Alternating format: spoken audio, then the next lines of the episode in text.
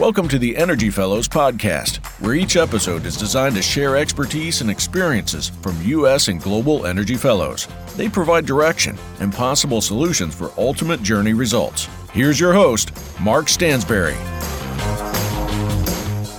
Enabling best-in-class customer experience and operational excellence in a hyper-connected oil and gas world, TCS prioritizes problem-solving and leverages customer insights to drive real business results.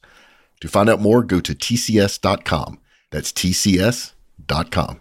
Welcome to another episode of the Energy Fellows Podcast. I'm Mark Stansberry, your host. First of all, I want to welcome you, but also want to ask that you go to the show notes. And in the show notes, you'll find a survey, and that survey, it takes about 10 seconds to go to and answer one question, and it'll provide you with stickers for your hard hats or for your laptop, whatever. Please go to that survey. We'd love to hear from you about the survey on the Energy Fellows. And also, under the show notes, you'll find also some information about rating and reviews. We like to hear from you as far as reviews, as far as the ratings that you provide as well. We'd love to hear about that. And also look at the other show notes involved in regard to OGGN. I really thank OGGN for all their support and efforts here. Based out of Houston, OGGN, Mark LaCour, with Paige and Michael and Audrey and all those that are involved with OGGN. We thank them for all their work in providing energy news, issues, and views. And that's what we're going to be talking about today is we're going to be talking about energy issues and views update. We'll be doing this on occasion because I think it's very important that we do that for sure to keep everybody updated on what's going on in our industry. And I hope that you'll provide us some questions and hopefully we can provide you some answers along the way because we'd love to hear from you about activities that you have in your areas, so we can put those on the calendar. We'd like to hear if you have any speaking engagements that we need to be part of. Anything that you would like to reach out to us, we'd love to assist in that effort. So please keep that in mind along the way because we'd like to stay involved with your community, your state, and on a national level as well. There's a lot of activities going on from our perspective with OGGN, but also with the documentary that we put together here called Sherwood Forest Top Secret. It's a team of us that put that together, and we were pleased that, I think I already mentioned in one of the shows, that it came out on OETA, statewide Oklahoma, and that was December 29th of 2022. And since that time, we've had it shown on different views as far as Oklahoma History Center has a form that you can fill out and get information about how you can have schools or universities or organizations get access to the documentary for their viewing. It doesn't cost anything. It's more of an educational tool for history's sake. It's definitely historical. The documentary, Sherwood Forest Top Secret, it was back in 1943 era. In that time frame, there were a group of oil men and roughnecks, I should say, that went from America over to England, and they lived in a monastery. That's a catch right there. I think if you listen to our podcast episode with Barry Corbin, who is an actor and our narrator of Sherwood Forest, he set the tone that way. He talks about Sherwood Forest where there's definitely roughnecks living in a monastery, which really is of interest already. But then beyond that, it's just a story of men that sacrificed a great deal to drill wells where there was only about 150 barrels of oil being produced, 300 barrels of oil at the top, to produce up to 3,000 barrels of oil per day in over a year time frame. And the oil was used in D-Day as well. So quite an historical effort by these roughnecks that went about 40 plus, went over to England. And Sherwood Forest, where you've probably heard about Robin Hood and all that, that's where it took place. And they drilled enough wells to help the war effort in World War II. 80 years later, it's quite a story. So hopefully you'll go see about that. Last I saw, that was listed on pbs.org, Sherwood Forest Top Secret. Also want you to be aware of an update that I have on a book, America Needs America's Energy, Creating Together the People's Energy Plan. I put that together released it back in 2012. There's a monograph, and I worked with some graduate students on this to provide a monograph that's called America Needs America's Energy, and its natural resources. And I hope that this monograph, which is a supplement to the book in 2012, and this monograph came out late 2022, you can go to Amazon, Barnes & Noble, and some other outlets, and it's on ebook, as well as America Needs America's Energy, Creating Together the People's Energy Plan is on ebook, but also hard copies as well. I hope you'll go and look that up. But I have some other books in the past that I would like to mention because it's showing a history of what my life has been as far as I had a book called The Acquisition Process, Due Diligence, Minimize Risk, Maximize Return, co-authored with a gentleman out of Dallas, and we put this together back in 1991, went on the circuit in 1992. There wasn't a whole lot going on at that time in regard to books and so forth that you could turn to when it came to acquisitions in the oil and gas industry, and so we felt like this was a needed thing as far as a handbook. So we wound up having seminars and conferences and you name it throughout 1992, going to Bakersfield and Houston, and Dallas and Denver, and talking about, from the beginning of the initial offer, development, purchase agreement to all the way through the conversion process. And we tried to detail as best we could as to the process itself when you're going through a due diligence, which is very important in the mergers and acquisitions business, that there was especially for the land side of it, but also tied in not only landmen, but also geologists, engineers, and geophysicists, attorneys from the legal standpoint, accounting, and so forth. How it all works really was kind of an overview and how effective the land side of it along with finance could be if it had the right tools. So again, that was a book. It's out of print. There's a handbook. That's what got me started really in the writing books. And then there was the next book that I came out with was called The Breaking Point. That was America's Energy Dreams and Global Economic Realities. It came out. It's called Braking Point, The Breaking Point. And I co-authored that with a gentleman that helped me through putting together in a proper way to make presentations, and it was well received in 2007. And then along the way, we had a book, America's Energy, that is. It's called America's Energy's Issues and Views, and that was volume 1. Came up with a book, similar title, America's Energy, and this was, Energy Views, Issues and Views, that is, volume 2. And those two books came out right after, a few years after the book, The Breaking Point. And then, as I mentioned, I had a book, that is, America Needs America's Energy, Creating Together the People's Energy Plan. That came out in 2012. And then followed by the monograph, which came out in 2022. So again, you can go to Barnes & Noble, Amazon, and look those up as well. I'd mentioned a documentary. In one of my episodes, I'd mentioned about working with a gentleman who had been involved with the movie business out in Hollywood for years, and we formed a company. And we also had some documentaries along the way. One was called The Grand Energy Transition.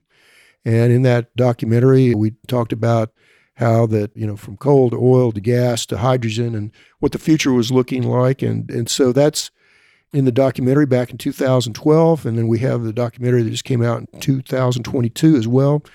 And again, I hope you'll have a chance to see both of those. And the monograph, going back to the monograph, it really is for debate and dialogue. And so in that monograph, the book, it's really an easy read, and it really talks about, starts off with crude oil and then goes to natural gas, and then talks about hydrogen and wind and solar and biomass and so forth, biofuels. So I hope you get a chance to see and compare and debate and dialogue and be in a constructive way, because the future of energy depends on all of us. And that's so important that we have this opportunity to dialogue. And will we have differences of how to approach it? Sure. But we need to be able to discuss those in a proper way, and I think we can do that. So I started a conference that I'd mentioned about in one of the episodes as well called the International Energy Policy Conference. And that was created in 1992 because I felt the same issue, and that was there was needed a debate. There was needed dialogue. And so the conference was started at the University of Oklahoma. Dr. Gus Gertz at the Energy Center, who was the executive director, he and I created this plan to get this done that year, and we did. And thanks to him, I came up with this concept, and he said, let's do it. So we had the first International Energy Policy Conference that I was involved with the University of Oklahoma. That same conference went on to have the conference, that is, events at Oklahoma State University, Houston and Dallas and Denver, Washington, D.C. several times, Oklahoma City, Tulsa, and some other areas. And it was for debate and dialogue. It was really not just for, it was for all stakeholders. And so we had those that came from overseas as well.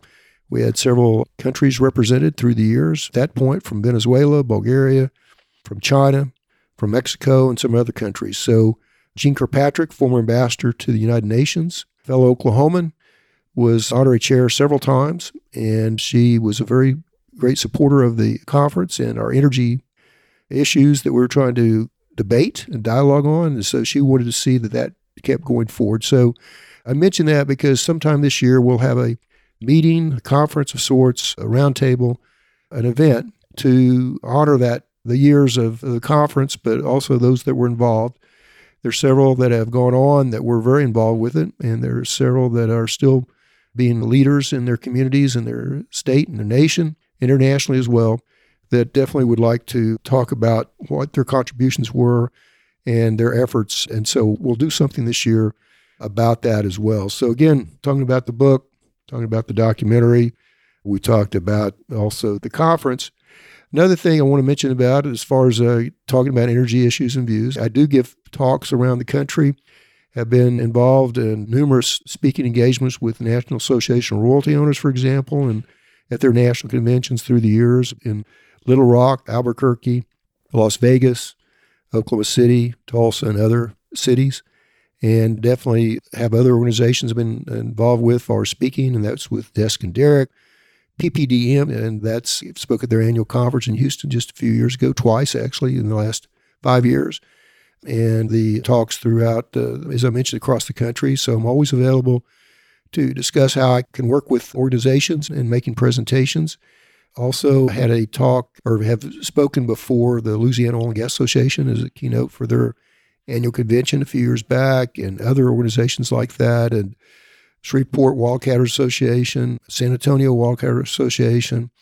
Anyway, I love to make presentations and talk about energy. It's really on my heart, on my mind, and so anytime I can assist at the universities or at the organizations or whatever and make presentations to talk about energy views and issues, please let me know, or if I can help locate some folks to speak as well. I know OGGN has several speakers available through their host, the podcast. And so my family at OGGN is always there to assist as well in that effort.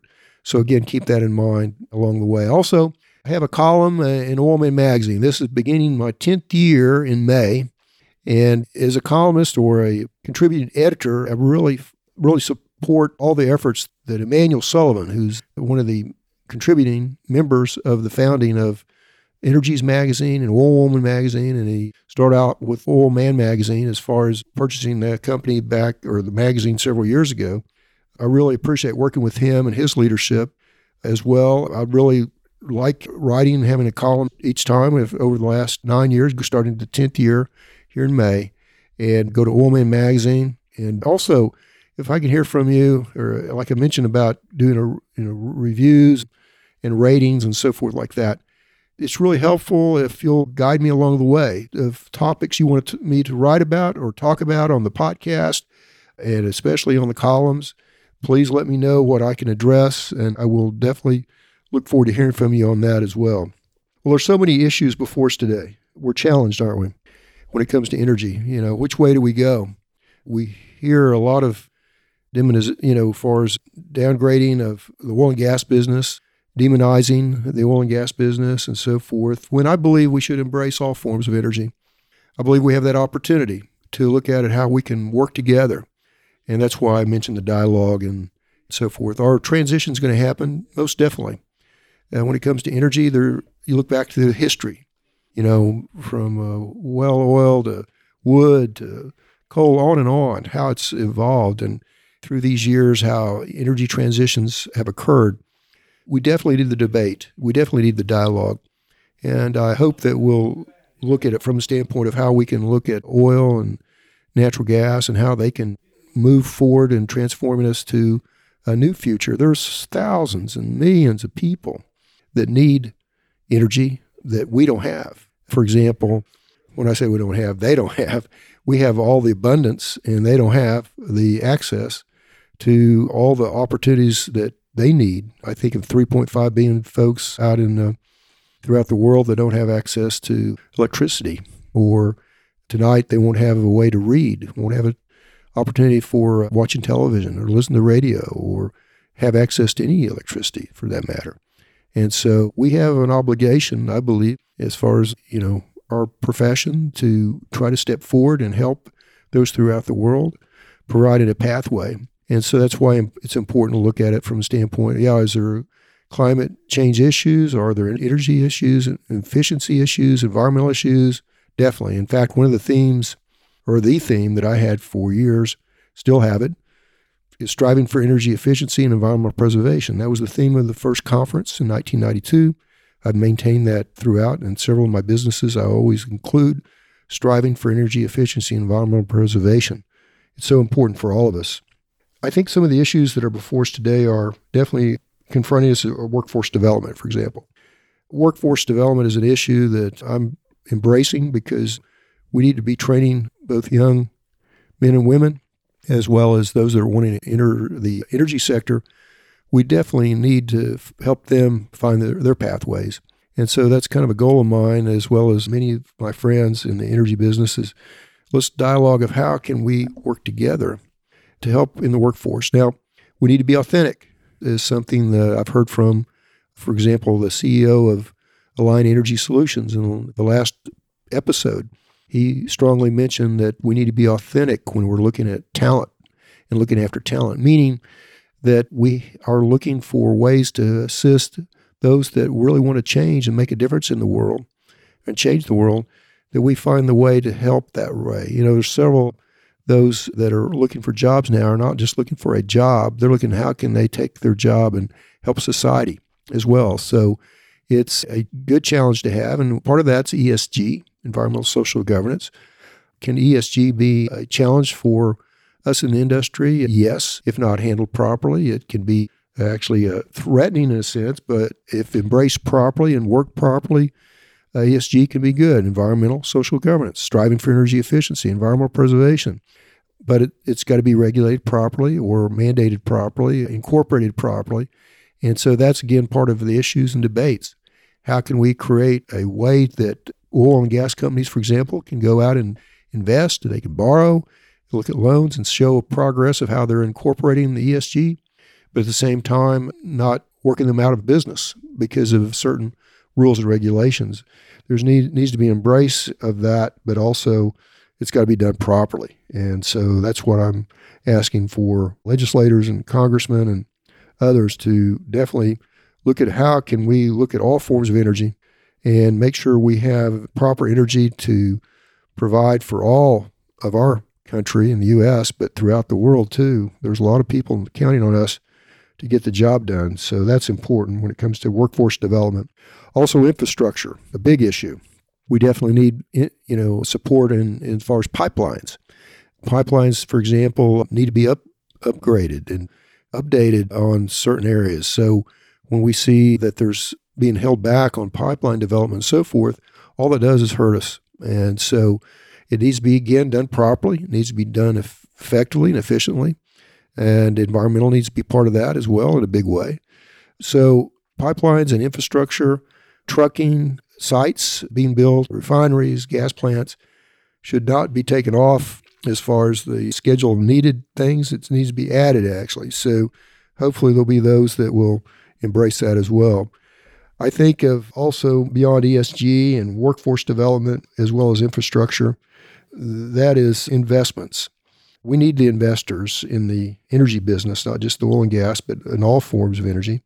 We need those that are looking in a responsible way of how they can invest not only financially, but of their time of promoting opportunities when it comes to the energy business. And so I will encourage those that can be involved. Listen to Energy Podcast, other Energy Podcast, look at opportunities to be part of different organizations that will support the energy industry. We need your support. We need your help. I encourage you to be part of that answer. So many things before us that we didn't have back in when I first got started from 46 years ago. Back then, didn't have an iPhone, and we didn't have the opportunities that we've had now as far as computers and so forth that we have updated today. Now we're looking at AI and robotics. Where do they fit in? And I believe they have a place. But I believe we also need to make sure that they're all responsible, and the electric vehicle and so forth, that all those things. Energy security, another issue that comes to mind, that how do we maintain our energy security at the same time help the world in that regard? So, and then we're looking at clean energy. We definitely can embrace that, and I hope that we do. I call it energy for all the world that we need to look at. Energy for all the world, and I mentioned that just a few minutes ago. Reliability. Can we look at, as far as reliable, how reliable is the source when we talk about oil and gas, wind, solar, and other forms of energy? SPR, that's something, Strategic Petroleum Reserve, I'm really concerned about how we're using the SPR, because I believe that it could be definitely a great thing to have, but if we run short and we do have a crisis, what do we do? And it was really made for crisis. I have a great interview with Elena Melkert, who is director of DOE's, Department of Energy's, Oil and Gas Upstream for many years, served under 7 presidents, and she was very instrumental in the SPR. And I hope you'll go to that podcast, that episode that is, to listen. In fact, go to her podcast. She has a podcast of her own that talks about the effort when it comes to energy security and the involvement of DOE and so forth. And again, I've mentioned energy jobs issues. I mention all this because along the way I'll have interviews, but I like this just to be a conversation with you, what's on my mind, what's on my heart, and open up about what we can do in the oil and gas industry and energy industry, how we can incorporate different things that can be advantageous. And so I hope that you'll take this and come back with some questions, come back with actually some answers of how we can go about improving the world as we talk about it. In our episodes, or my episodes that I have as a host, I try to include tips in business, advice from others of how they have gone through their life and their successes and their failures, but how they could share those, and I hope that that's been well taken. Dashboards and metrics are very important, as I mentioned in an episode a few times back, is that dashboards and metrics and measurements are so vital that we keep up to date with what's on the dashboard, what's before us, whether it's a calendar or whether it's an activity or whether it's from drilling wells and scheduling and so forth. We've got to have proper metrics to measure successes and also look at measurements when it doesn't succeed to see what we can do to make it succeed. And talking about hydrogen, for example, is also, and a lot of these things are coming before me, by the way. I have these note cards that are handed to me with, and I put these names on here or issues or whatever it might be.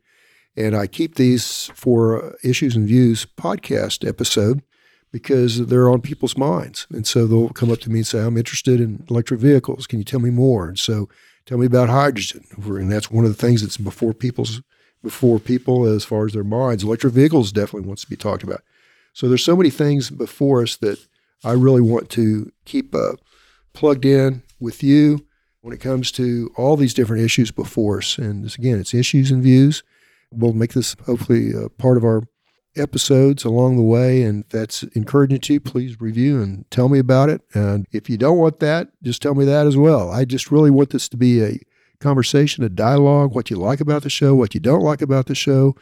I really want to, in fact, I want to hear from you individually. As we progress, I would like to have your notes of what you think is the best way possible to get to the future. Future generations are depending on all of us to make a difference. And so keep that in mind as we talk about this. It's the decisions we make will impact generations or set us back for generations.